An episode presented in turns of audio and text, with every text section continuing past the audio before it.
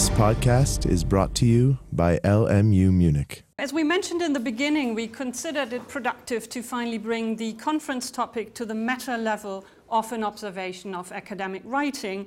We are, after all, enjoying the hospitality of a network of PhD candidates who could be particularly motivated as we thought, to ponder the question of imitation as an element of academic socialization.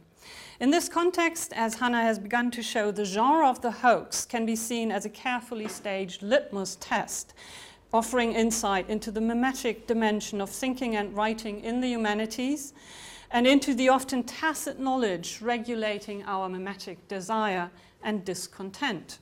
As I will try to show, an animalizing semantics continues to feed the normative dimension of current discourses on mimesis as an epistemic, a rhetorical, and a social academic practice. While Hannah used Sokal's hoax as an opportunity to examine earlier um, an earlier chapter in the history of criticism's uneasy relationship to what she calls minor or inferior mimesis, I would like to discuss how Sokal's case has established a sort of blueprint that also inspired a very recent example of a fundamental critique in the guise of hoaxing. I'm talking about a paper that was first presented at a conference at the Technical University of Berlin under the title Der deutsch-deutsche Schäferhund, ein Beitrag zur Gewaltgeschichte des Jahrhunderts. Der Extreme. Is anybody familiar with that recent example? Okay, good, good. In this paper, a young historian calling herself Christiane Schulte examines the fate of watchdogs patrolling the inner German border between 1961 and 1989. In four steps, Schulte claims to reconstruct how German shepherds and also other breeds, uh, of which she tenderly speaks as Napfsoldaten, have been victimized and instrumentalized on the western and the eastern side of the border. Her main focus lies on the east, however, construing various continuities between Nazi practices, Soviet post war camps, and GDR patrolling routines, Schulte turns her dogs into abused emblems of a history of violence that seems to transcend national and ideological boundaries. The author's insistence on a continuous history of totalitarian violence places her, at least for those roughly familiar with a certain branch of German research on extremism and totalitarianism in a tradition that has been accused of relativizing the atrocities of the Third Reich by declaring them as comparable with political crimes committed under communist regimes. Next to these clues pointing to different historiographical schools of theorizing totalitarian violence, Schulte's essay also includes terms and formulations nodding towards a field of human animal studies that had, has only recently been emerging in Germany. Here are two example, exemplary passages containing some of the catchwords addressing an audience associated with this field. And I'm quoting them in the original. Ein Hund, der die Seiten wechselt, vom Verfolger zum Verfolgten und steckbrieflich gesucht wird, zeigt, dass Hunde im Staatsdienst schon früh nicht nur handsame Kreaturen, Opfer oder nur willenlose verdinglichte Werkzeuge waren.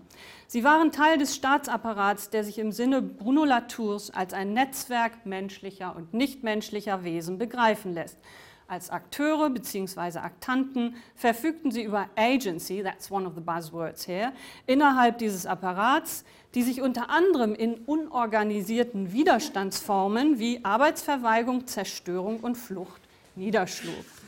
And here's another of those passages. Die Hunde waren also einerseits Mittel zur Projektion totalitärer Gewalt, Andererseits übten sie diese Funktion keinesfalls bruchlos aus und keinesfalls war die bio, äh, biopolitische Kontrolle, that's a little bit of a Gambin here of course as well, äh, über den Hundekörper total. Die Tatsache, dass das gesamte Laufleinensystem zur Vermeidung von Phlegmatie 1966 modifiziert, This is pure nonsense, I think. Und das Molsche System zur Abstimmung von Hundetemperamenten, that doesn't exist either, äh, integriert wurde, zeigt die Agency der Hunde selbst im Moment ihrer Totalentrechtung an der Laufleine.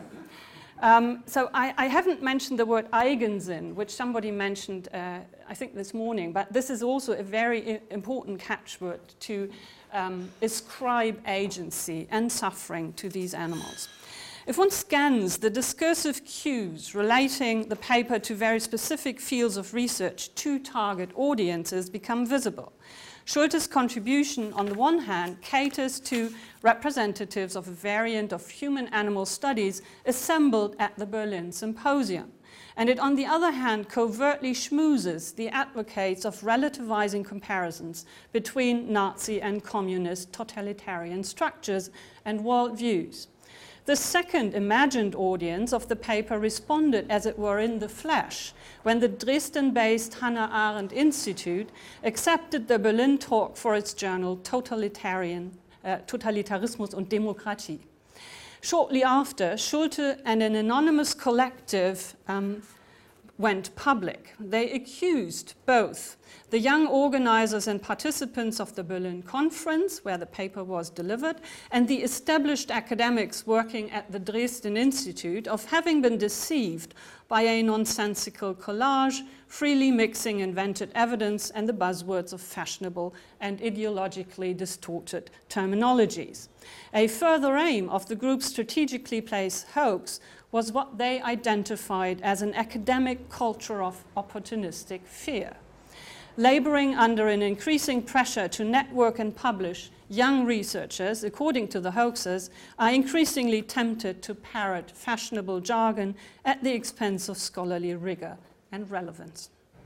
In my notes on this recent hoax, directed against the fields identified and targeted as human animal studies, I will not take sides. And the more you think about that, the more difficult it becomes to take sides at all, because there's something viral and contagious about the practice of hoaxing. Um, you start thinking that everybody could be hit by such uh, a guerrilla act. To situate uh, Schultes and her friends act, it helps to remember a, re a, redefinition of mimesis that can be observed in the 1990s. In various seminal texts linking literary, cultural, and post-colonial studies, mimetic phenomena were re-evaluated and reappraised. Rather than drawing on traditionally pejorative notions of mimesis associated with, as Hannah pointed out, mechanical and inauthentic forms of reproduction and recreation, theorists such as Henry Louis Gates or also Michael Taussig introduced apes and monkeys as positive emblems of a slyly reflexive mimicry capable of strategic ambiguity. Quite often, this redefinition replaced aesthetic by anthropological arguments, and it moved from spotting mimetic fallacies to recommending mimetic potential. During the 1990s, such simian qualities also nurtured new ideals of academic tricksterism required to switch back and forth between different theories and disciplines. By now, however, the call for inter and transdisciplinary uh, work has become somewhat a tiring mantra, and transgression and subversion seem to have become a new norm, at least in some versions of cultural studies. Some, and I emphasize some versions of animal studies seem to be illustrating the interesting paradox of a normalization of transgression and subversion by presenting themselves as, as the avant garde of this tendency. It is here where we often find close coalitions of theory and activism, of discursive pathos and political ethos. For example, for, this uh, for an example of this constellation, you might want to look at a website called Tierbefreiung, das aktuelle Tierrechtsmagazin, where you will find reviews of recent academic contributions to the field of human animal studies evaluating them according to a criterion with a beautiful German name. I couldn't get that when I started reading it, the name of Bewegungsrelevanz. Yeah, so it, it, a paper is good if it's relevant for the movement, it's very bad if it's not. It, it is exactly this academically armed form of activism which is one of the targets of Schulte's hoax. And it remains to be debated how we deal with a form of research that in some of its more extreme versions indeed seems to be replacing what Robert Merton called organized skepticism, this is how he defined scholarship, by what I would call organized sentimentality. What is more interesting in the context of this conference, however, is the recent hoax's revisionist effect when it comes to the redefinition of mimesis I just sketched out. Quite obviously, Schulte's attack on human animal studies no longer supports the translation of trickster mimicry into companionable transgression a la Donna Haraway, for instance, but it operates due to a clear division of good and bad mimesis.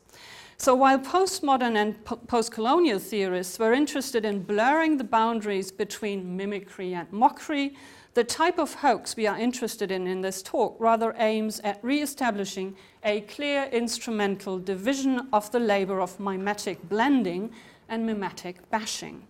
On a first level, then, bad or inferior mimesis is identified through the hoax's triumphant revelation uh, as in the case of Sokal. In a mode of demystification, the sham article that made it into publication is demasked as jargon merely aping faddish sound bites and buzzwords without considering their theoretical and methodological implications, their epistemological premises and incompatibilities.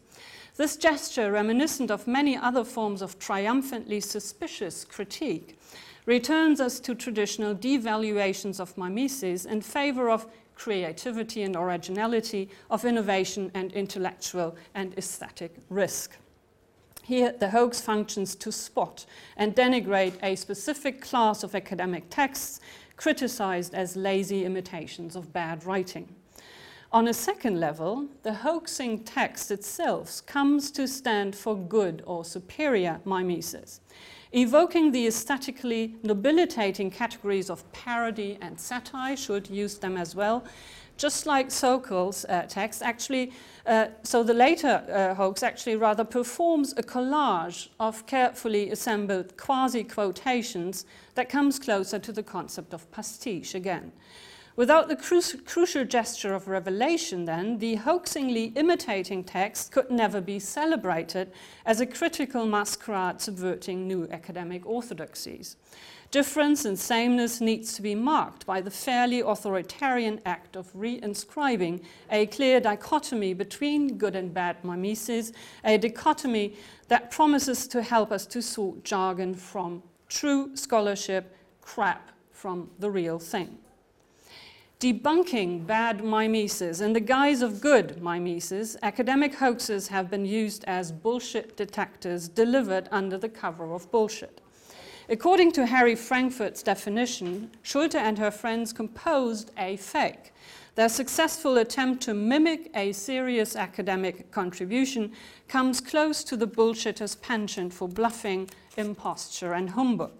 In contrast to Frankfurt's classical bullshitter, however, the German Shepherd hoaxers also lied to lead their audience astray. They did so in the name of academic rigor. They, their instrumental lie was meant to expose the fuzzy rhetoric, the obscurantism and sloppy thinking which they generalizingly ascribed to the whole field of animal studies. After the republication of Frankfurt's very successful essay in 2005 on bullshit, various critics have pointed out that in academic contexts too, it doesn't suffice to define bullshit by solely referring to the intentions of speakers. These intentions are not always conscious. We already heard about the problem of uh, defining conscious and unconscious forms of mimesis uh, in the opening talk. Um, and the question remains how we measure the degrees of uh, consciousness in, in, in this context. Uh, how much consciousness does it take to identify something as a fake or as bullshit? And this also is relevant if we talk about the ethos in rhetorical terms uh, as, as um, a possibility to talk about the, the attitude of the speaker, including intentionality. Uh, so according to Frankfurt's critics, uh, intentions are necessarily complex and they are embedded in a social and institutional scenario in which certain forms of bullshit are both unavoidable and even beneficial. From a more functionalist point of view, then, the productivity of bullshit cannot be accounted for by invoking ideals of discursive purification in the name of truth. Instead, it seems more rewarding to examine the semantics enabling various academic actors to inhabit positions of identification and revelation, to combine certain types of ethos with certain strategies of managing pathos and logos. With these questions in mind, the hoax's project of reintroducing a strong opposition between good and bad mimesis opens up an interesting gender dimension. It can be tied to notions of strong and weak scholarship, which lend themselves easily to stereotyping whole disciplines and fields as hard and soft, as still reserved to masculinized rigor or yet invaded by feminized fuzziness. Um, watch out for certain critiques of cultural studies, and you will be surprised how often we find such, such subtly gendering uh, terms. Due to these gendered subtexts, it doesn't come as a surprise that the term bullshit has its feminized counterpart in the equally animalizing term chicken shit. Are you familiar with that? I wasn't. Lyndon Johnson accordingly attacked Richard Nixon as a chicken shit to connote unmanliness, weakness, and pettiness. As John Eubanks and Philip Schaffer have summarized, I quote, in Johnson's eyes, if Nixon had been a bullshitter, he would have been a better man. An even earlier example suggesting the gender specific thrust of such animalized evaluations of polemic mimetic practices can be found in a very early poem by T.S. Eliot, programmatically titled The Triumph of Bullshit. Is anybody familiar with that juvenile work?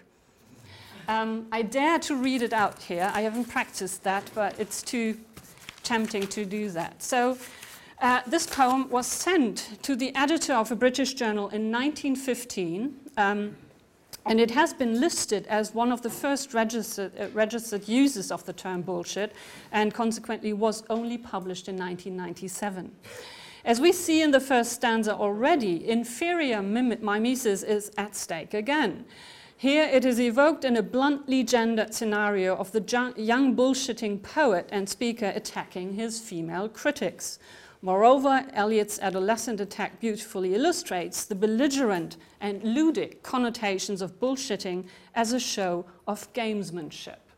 And I read it out. Ladies on whom my attentions have waited, if you consider my merits are small, isolated, alembicated, orotund, tasteless, fantastical, monotonous, crotchety, constipated, impotent, gallinaceous, affected, possibly imitated, for Christ's sake, stick it up your ass. Ladies who find my intentions ridiculous, awkward, insipid, and horribly gauche pompous, pretentious, and aptly meticulous, dull as the heart of an unbaked brioche. That's my favorite. Floundering versicles, feebly versiculous, often attenuate, frequently crass, attempts at emotion that turn isiculous, for Christ's sake, stick it up your ass. Ladies who think me unduly vociferous, amiable cabotin making a noise, that people may cry out, This stuff is too stiff for us, ingenious child with a box of new toys. Toy lions, carnivorous, cannon, fumiferous, engines, vaporous, all this will pass. Quite innocent, he only wants to make shiver us. For Christ's sake, stick it up your ass. And when thyself with silver foot shall pass among the theories scattered on the grass, take up my good intentions. Good intentions, that's ethos, with the rest, and then for Christ's sake, stick them up your ass. Uh, so much for that. Uh, to return to the Schulte hoax, the collective led by one called Christiane Schulte did not just fabricate evidence documenting a continuous history of border dogs whose lineage was meant to demonstrate a continuity of totalitarian violence. Different from Sokal's hoax, the more recent text also camouflaged the identity of its main author. The portrait photograph accompanying the printed version of the article was presumably taken from an internet website displaying Russian models. In combination with this veiled accountability, the border dog hoax also disavowed its mimetic qualities on a third level. Next to attacking inferior mimesis with a claim to superior mimesis, that is to say, Schulte's contribution imitates Sokal's model in at least two ways. And this has been uh, convincingly demonstrated by a PhD student in Zurich, Patrick Kilian, uh, who has written about the, uh, the hoax um, in an internet forum. In one of the many decontextualized and sometimes nonsensical theoretical references of Schulte's essay, readers of Sokal will detect a covert allusion to the physical analogies of the preceding hoax, and Hannah talked about that. Uh, and this is a final quote from the Schulte-Text. Die Grenzanlagen lassen sich also als ein biopolitisches Paradoxon beschreiben, gekennzeichnet äh, durch die widersprüchliche Unschärfe-Relation von zwei Kontrollprinzipien. It had already been a crucial strategy of Sokal's text to metaphorize scientific theorems such as the uncertainty principle until they tended to lose any analytic functionality. As a second implicit parallel to Sokal's hoax, the border doc story foregrounds relativizing figures of thought.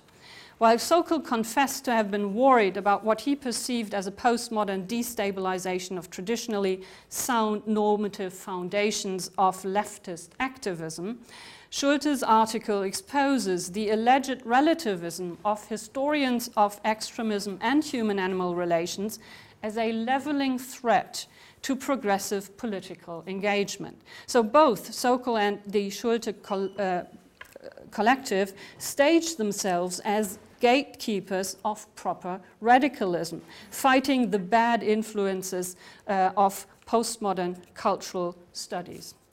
Why did the authors of the dog hoax not openly pay homage to the model they were imitating? This is the third level I'm finally talking about here. Perhaps because such an admission would have weakened the furor of mocking mimicry, what had been staged as an apparently independent guerrilla campaign of a group of young fearless historians could not have benefited from the image of a bunch of copycats simply triggering a discursive mechanism established by an eminent American physicist. If we stick to the dog article's re-established opposition between inferior and superior mimesis, we seem to be taught a lesson of discursive and political hygiene a lesson in which the genre of the academic hoax is meant to rediscipline and to punish, to redraw epistemic and activist boundaries. As institutional mimicry, academic hoaxes thus come close to some of the zoological definitions we heard about yesterday. They serve the purpose of deterring predators and attracting partners. They operate as a discursive camouflage, separating allies from antagonists, friends from foes, in a situation of continuous intra and interdisciplinary differentiation and competition. In conclusion, academic hoaxes can be analyzed as polemical vehicles redistributing mimetic desire and discontent, mimetic anxiety and contagion. These grades and shades of imitation have to be seen as productive and functional aspects of scholarly practice. The tricky issues of intentionality and awareness require further attention, however. If we want to account for the role of forms and norms of mimetic behavior in the social and institutional evolution of systems of higher education, we will still have to unpack further dimensions of tacit knowledge. Such knowledge might also be lurking in the mistakes in Christiane Schulte's English abstract to the border dog hoax. Uh, and translation becomes interesting here as well because it has been suggested that translation can also be used to track bullshit. Um, so has Schulte de deliberately planted these mistakes to expose not just ideologically distorted sloppy thinking, but also the pitfalls of a standard of bilinguality producing an international style of academic pidgin English? What we hence to have to take a further look at the growing industry of graduate and postgraduate coaching and counseling and composition writing and ask what is being taught in these courses disciplinary styles and their legitimizing idiosyncrasies, or rather unlearning to write badly. Much food for further thought on mimesis and its human and animal representatives. Thank you for keeping with us.